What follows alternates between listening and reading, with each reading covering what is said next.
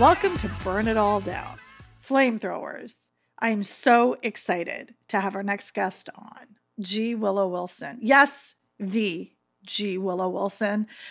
Willow is the author of the acclaimed novel The Bird King 2019, co creator of Hugo and the American Book Award winning comic book series Ms. Marvel, which, in case you haven't heard, I don't know why you wouldn't have heard, but it's now a Disney Plus television series. She's written some of the world's best known superhero comics, including the X Men, Superman, and Wonder Woman. Her first novel, Alif the Unseen, won the 2013 World Fantasy Award for Best Novel, was a finalist for the Center of Fiction's first novel prize, and was longlisted for the 2013 Women's Prize for Fiction. In 2015, she won the Graphic Literature Innovator Prize at the PEN America Literary Awards. Her work has been translated into over a dozen languages. She lives in Seattle and is a self described Sounders fan. Welcome, Willow. Thank you so much, Shireen. I'm so happy to be here. Marhaba. Marhaba so let's dig into it. I am so interested in your Seattle Sounders love. like, I will come clean and I'll say that of all the football that I watch, MLS is not my first go to, but you are a committed fan. What what is it with the Sounders? Let's let's big this up a bit. Tell me about this. You know, no one is more surprised than I, and and it it really all began for me during the height of lockdown in the pandemic, sort of 2020 to 2021. Um, Seattle was the first major North American city to have community transmission of COVID 19. It was the first major outbreak in an urban area. And so I think there was a sort of collective trauma that arose from that. And so we had uh, a super strict lockdown, much more similar to what they did in Europe and parts of Asia than some of the lockdowns they did in other parts of the United States. And it went on for much longer. Um, so we were really at home, not going anywhere, including outside to parks. You know, that literally they had park equipment taped off with police tape for a huge mm-hmm. part of 2020, 2021. Um, and I went from working more or less full time, I had a, a, bunch of books on my slate, uh, to getting rid of about two thirds of my professional commitments and homeschooling my kids, like a lot of people during that era, and especially a lot of women and you know emotionally it was also kind of depressing. I've worked my whole adult life. You know i had been in a really good place professionally. I was writing for uh, neil gaiman in the original sandman series. I'd been waiting literally half my life for that. And you know the publishing industry was in chaos. Uh, bookstores were shutting down. Distribution methods were changing. And so this book that i'd been waiting so long to write kind of was was a little bit dead on arrival and I was super depressed. And in the middle of this, one of my friends was like, "Oh, you should go watch Ted Lasso. It'll cheer you up." And I was like, "No, no, no, no, no. That's I'm not a sports person. I don't want to, you know." And they're like, "No, no, no. It's really charming." So I, you know, I go and I watch this series, and it is charming. And what was interesting to me though is I was like, "There's not enough football in this." I became fixated on the sport aspect because I was like, "How do they do that with their feet?" This is crazy. I had no idea that this sport was that intricate and the parallels between soccer and what I do for a living writing superheroes were immediately apparent to me. Mm. You know, in a superhero comic, really any comic, but especially in a superhero comic, you are telling a lot of story using only the human body. You are conveying motion, conveying emotion, and you know, I sort of I found myself looking at the football stuff from a kind of technical perspective, like, oh, when the foot connects with the ball versus when the ball hits the back of the net or rattles off of a post. You know there's there's some movements that professional football players do that are so fast that even slowed down you have to kind of really watch to see where the transitions are. And that was really interesting to me. I was not expecting to be as enthralled by that as i was. And so i started seeking out actual football games. I sort of took to twitter and asked okay, if I wanted to start watching football slash soccer, where should I start? Because I know nothing about the various leagues and you know where they play and what the schedules are like do you sort of pick a team and follow that team or do you pick a league and follow that league uh, what should i do and somebody who follows me on twitter said words that turned out to be some of the most unexpectedly profound and momentous words that anybody has spoken to me in the last few years. And it was start with your local team. Mm. I, I knew nothing about the soccer scene in Seattle. I literally was like, you know, Googling the Sounders and sort of looking up their their social media accounts. And I just got sucked in. Like literally maybe two or three days after somebody tweeted at that at me, the Sounders were playing. And so I watched, uh, you know, like my first ever Sounders game and was obsessed because, you know, not only was it a really fun game to watch, it was it, was recognizable. You know, the stadium is literally two miles from my house. The people in the stands were were Seattleites that you could see, you know, every day. And I was like, oh my gosh, this is right here. This is like literally down the street. Right. That was it. It was literally love at first sight. Um, thank you so much for sharing that. And because I, I really feel like origin stories are important. Kamala's origin story is important. Superheroes' origin stories are important. So I'm really glad you shared yours. And part of Kamala Khan's origin story is her fandom, is her writing a fanfic. And, you know, I, we got a really great question from my co-host Jessica about that specific thing. Like, how do you actually feel about fandom as it relates to superheroes, the MCU, and sports? It's such an important part of not only the characters you create, but the world that you're inhabiting now, the ecosystem of soccer. You know, I, I think that's an absolutely fascinating question because the parallels are quite real. With superheroes, as with sports teams, the symbol, you know, the crest is something eternal it's something that's usually worn by many people over time.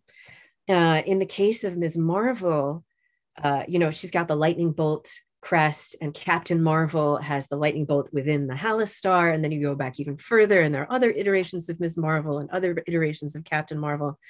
So there's an understanding in superhero fandom that the thing that is eternal is the symbol itself and that many people have to carry that forward over time. And when you are a Captain Marvel fan or a Ms. Marvel fan, you might have started out with a completely different iteration of that character. You might remember, um, you know, the Ms. Marvel of the 1970s, you know, or during the Carol Danvers Captain Marvel era. Or for you, uh, you know, Kamala Khan, Ms. Marvel might be the first Ms. Marvel that you've ever encountered. And then you get to go back through time and discover the other stuff. Uh, and that is very much like following a sports team over time. The symbol is what is eternal, and it's worn by many different players through different eras. Um, and really, the thing that remains is the fandom itself. Uh, and this is true in, in superhero comics as well. Like you're you're part of a legacy. It's not just you. So even when you're doing really well, you're also planning for your exit and you know you're, you're trying to create a transition uh, that will allow other creators who might come after you to succeed or even other characters who might wear that badge to succeed and that's something that immediately clicked with me coming into soccer. I was like oh my gosh they do so much succession planning in exactly the same way that we do in superhero books where you're like okay you know we've got this great squad now but what about five years from now? And you know how do we think about who's going to come into the coaching staff? And it's a really necessary symbiosis between the team itself and the fans who are the engine of the whole thing as they are with a superhero book because if they stop buying the book you no longer have a mm-hmm. product to sell. And so that facet of sports and soccer specifically was was just fascinating to me and very cathartic. And also when you're in that kind of team sport, whether it's literally in the case of a soccer team or figuratively on a superhero book where you're sort of one part of a machine that includes artists and letterers and colorists and editors. Um, the wins are communal, the L's are on you. like it's really humbling to be in that position where you're like, you know, if I mess up, I'm not going to shove the blame onto other people. I'm not going to expect everybody to sort of take the blame. But when we win, we bring everybody in. Um, and I was not expecting to see that much overlap between those two things and between, you know, the, the, the fans in general. Like I, I, it's amazing the number of comic book fans who are also sports fans who I sort of discovered in, in the course of this journey um, who also see that. I didn't realize that as well until I, you know, you had been on another podcast. And then I was like, wait a minute, why has Willow not been on our podcast?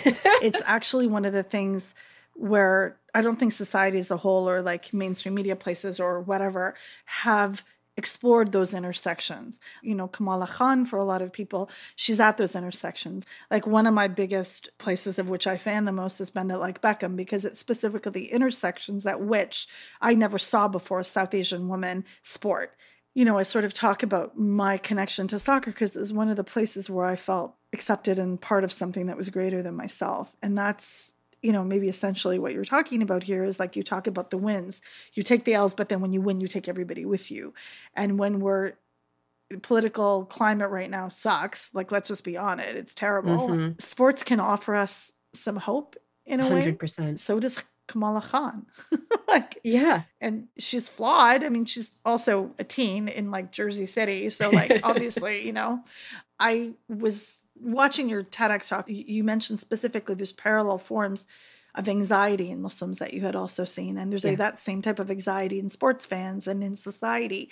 So to really touch upon those vulnerabilities as well. Yeah. Um, have you seen those type of vulnerabilities and being a sports fan? Like, do you find yourself vulnerable to like the stress of winning and, and culture? Yes, I do. You know, and and that too is unexpected. Like the highs are high, the lows are low. and again i think there's there's parallels here between between this and and being a superhero fan whether it's through the comics or through the movies or the shows is that sports give you a way to externalize anxieties and also happiness it's sort of a vessel to carry both your uh, your your fears and your hopes at the same time when we can spread them around it's very cathartic and I think that's why, especially as you pointed out at this moment in history, when so much is on the line, so much feels unstable, there's so much uncertainty, um, being able to share those anxieties and hopes becomes extra essential. You know, I, I wonder if that's why we're seeing this heightened focus and, and, and heightened sort of emotion around things like the Marvel Cinematic Universe or, you know, the comic books and sports as well um, is because this is a very high emotion period of history. And so those outlets become more essential. And, you know, you were talking about, and I thought this was a really good observation, that we see pieces of ourselves in different things in different people uh, that might be not be totally representative of all of our experience and yet at the same time there's a connection that we might not have expected like oh you know i've never been uh, you know, like a teenager in Jersey City, but I sure know how that feels. You know, I think that's incredibly valuable now when we are so fragmented to be like, oh, you know, this isn't my story, but I see a piece of myself in this. And now I feel invested in a team or a group of people or a superhero that I might have felt had nothing to do with me in the past. And, you know, like Kamala Khan being a fangirl was super, super important for that very reason that she starts out as one of us you know she has the same anxieties she has the same highs and lows and hopes and fears and you know the same enthusiasm for the sorts of things that the readers do um, so you know even if you're not a teenage pakistani american girl growing up in jersey city which is a very specific obviously uh, identity. You've been that person at the convention you know worrying about uh, wardrobe malfunctions with your costume that you made at home the night before and you know trying to fit in with peers. So you know like that that relatability i think is what makes her such a, a touchstone for so many people that you know are never going to have superpowers and yet have been that teenage person with posters up on their wall saying like at least i can dream. We're all dreaming and it's nice when we can dream together and that's really what fandom is. Yeah that's that's beautiful. So if kamala khan was going to be an mls fan would she be a new york city fc fan? Oh i have had conversations about this. You know i sana and i talked about way back in the day before i got into soccer what sports teams she might or might not be a fan of and we settled on probably hockey uh, probably a devils fan And actually, in the video game, the Avengers video game, of which she is a main POV character, she's shown on the train coming back from. It's never said that it's a devil's game, but ostensibly a devil's game. But we, I had this conversation with some some fans on Twitter, and I was like, I don't know. This is my prejudice showing. But both of the New York teams who play in New Jersey, but are not New Jersey teams, are kind of very sort of corporate FCs and I was like, I don't know. Can I make her an NYCFC fan? Like, you know, obviously I, I no longer write the series. She's safely in other hands. If they want to make that call, that's up to them.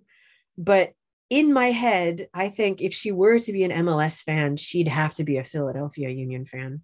That's way more her scene, I think, than either of the New York, but technically New Jersey teams.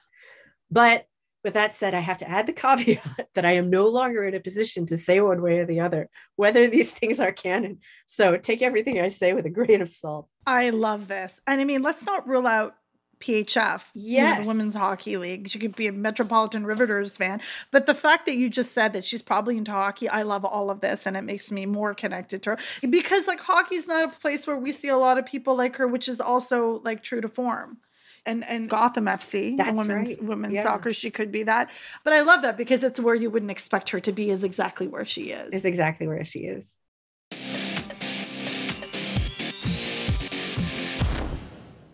Every deep playoff run starts with building an amazing team. Doing the same for your business doesn't take a room full of scouts. You just need Indeed. Don't spend hours on multiple job sites looking for candidates with the right skills when you can do it all with Indeed. Hate waiting? Indeed's US data shows over 80% of Indeed employers find quality candidates whose resumes on Indeed matches their job description the moment they sponsor a job. Something I love about Indeed is that it makes hiring all in one place so easy because with virtual interviews, Indeed saves you time. You can message, schedule, and interview top talent all in one place. Indeed knows that when you're growing your business, you have to make every dollar count. That's why when you sponsor a job, you only pay for quality applications from resumes in our database matching your job description. Visit Indeed.com slash BlueWire to start hiring today. Just go to Indeed.com slash BlueWire. That's Indeed.com slash BlueWire. Terms and conditions apply. Cost per application pricing not available for everyone. Need to hire? You need Indeed.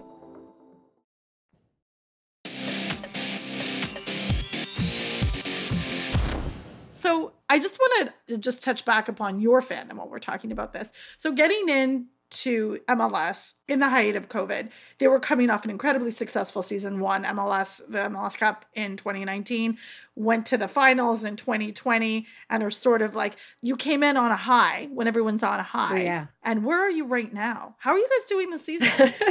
oh, I am still on a high. Um, so in May, the Sounders became the first MLS team of the modern era to win the CONCACAF Champions League final.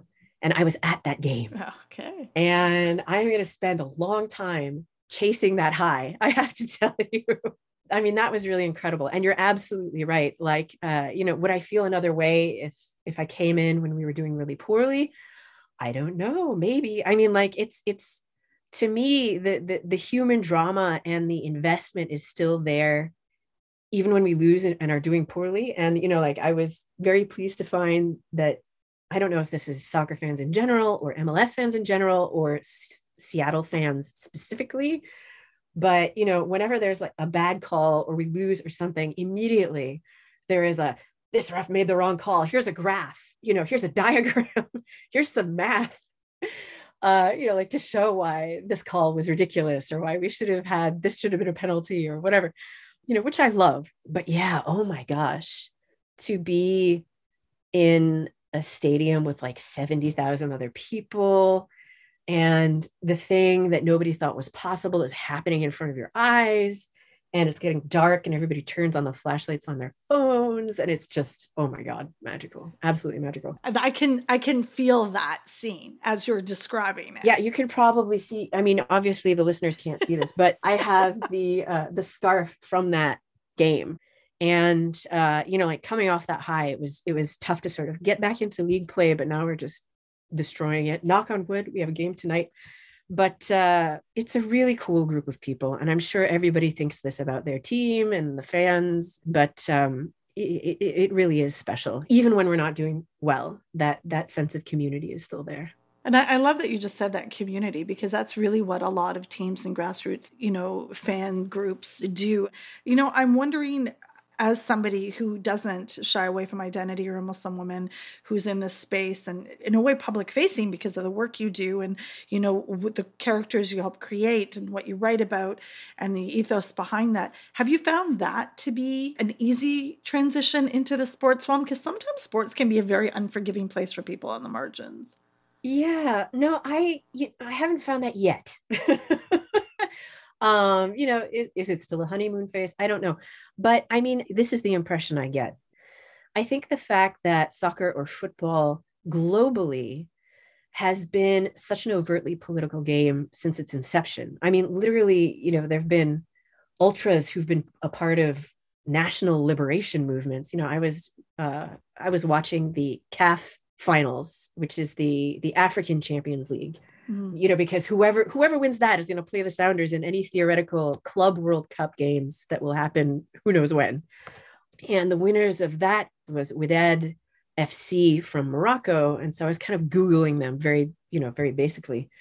And my jaw was on the floor because, you know, this club had literally been part of the push for Moroccan independence way the way back in sort of the, the middle of the 20th century. And you look all over the world and and soccer or football clubs have always had some sort of political angle to them because they are such an enmeshed usually part of the local community where they are based mm-hmm. so i feel like that's carried over into soccer in the us in a way that it hasn't for other sports who have been politically neutral you know have been like we're not going to get involved whereas you see a lot of soccer clubs being like we're going to say something you know like if something happens whether it's the supreme court ruling you know that came down recently regarding roe versus wade you know or black lives matter or anything else you see clubs making official statements and obviously you know like not being deeply involved in other sports i can't say categorically oh this never happens in american football mm-hmm. or whatever but i know just sort of having watched what unfolded in sports specifically regarding the black lives matter movement here in the united states that there certainly is more resistance, it seems like, in other sports to being overtly political. And I think in some ways, uh, and I'm by no means an authority on this, I always deferred to Brenda. You know, she's our resident expert on soccer. I mean, I talk a lot of global, but with men's soccer in the United States, it's still growing.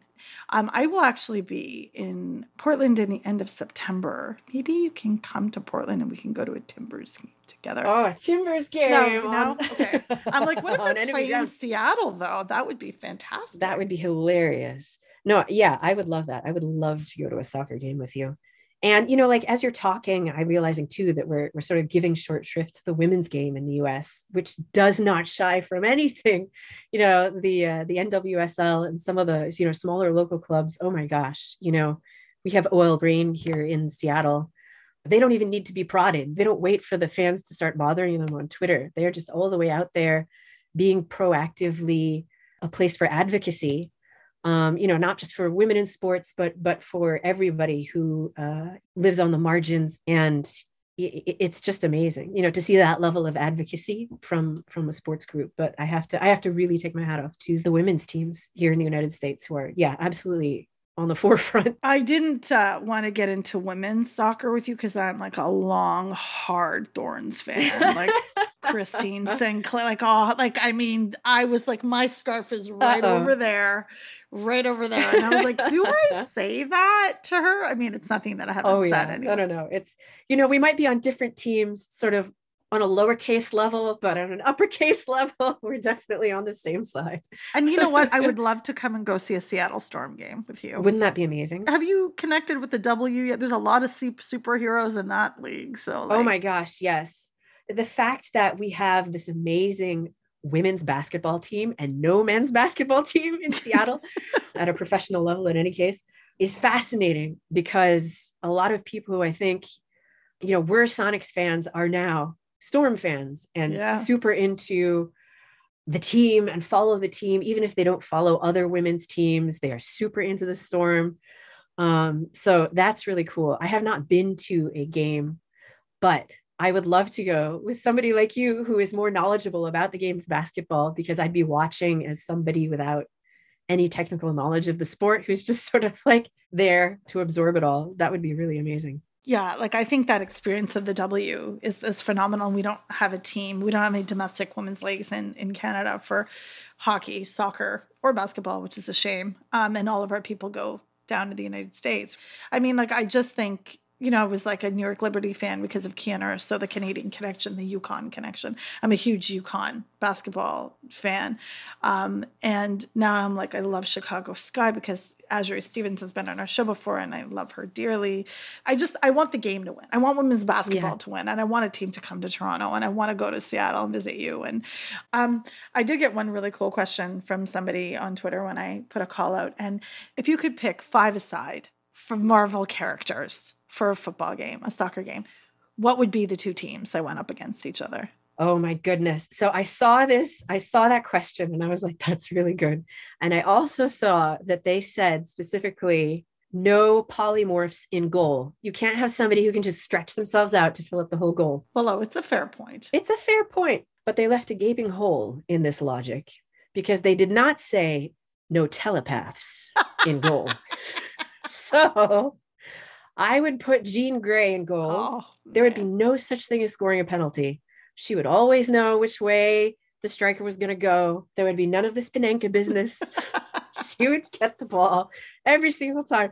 So I actually I only did one five aside. I didn't come up with like the bad guy side. Okay. Give it to me. In goal, we have Jean Grey. Mm-hmm. For defenders, we would have Colossus and Iron Man for very obvious reasons. Nobody's getting through those guys uh, nobody will even try to get past them because you know a sliding tackle from one of those and your playing career and probably your life is over um, so that in the midfield we'd want captain marvel we'd want carol danvers because in midfield you need a tactician who is mm-hmm. both smart and fast mm-hmm. and strong and she is all of those things and for a striker i picked quicksilver uh, because fast mm-hmm. if i was going to root for a side that would be the side I'd pick. That's that's my ideal starting five. Um, it would really really fun to go back through and do like a villains five aside, but I haven't had time to think that one through.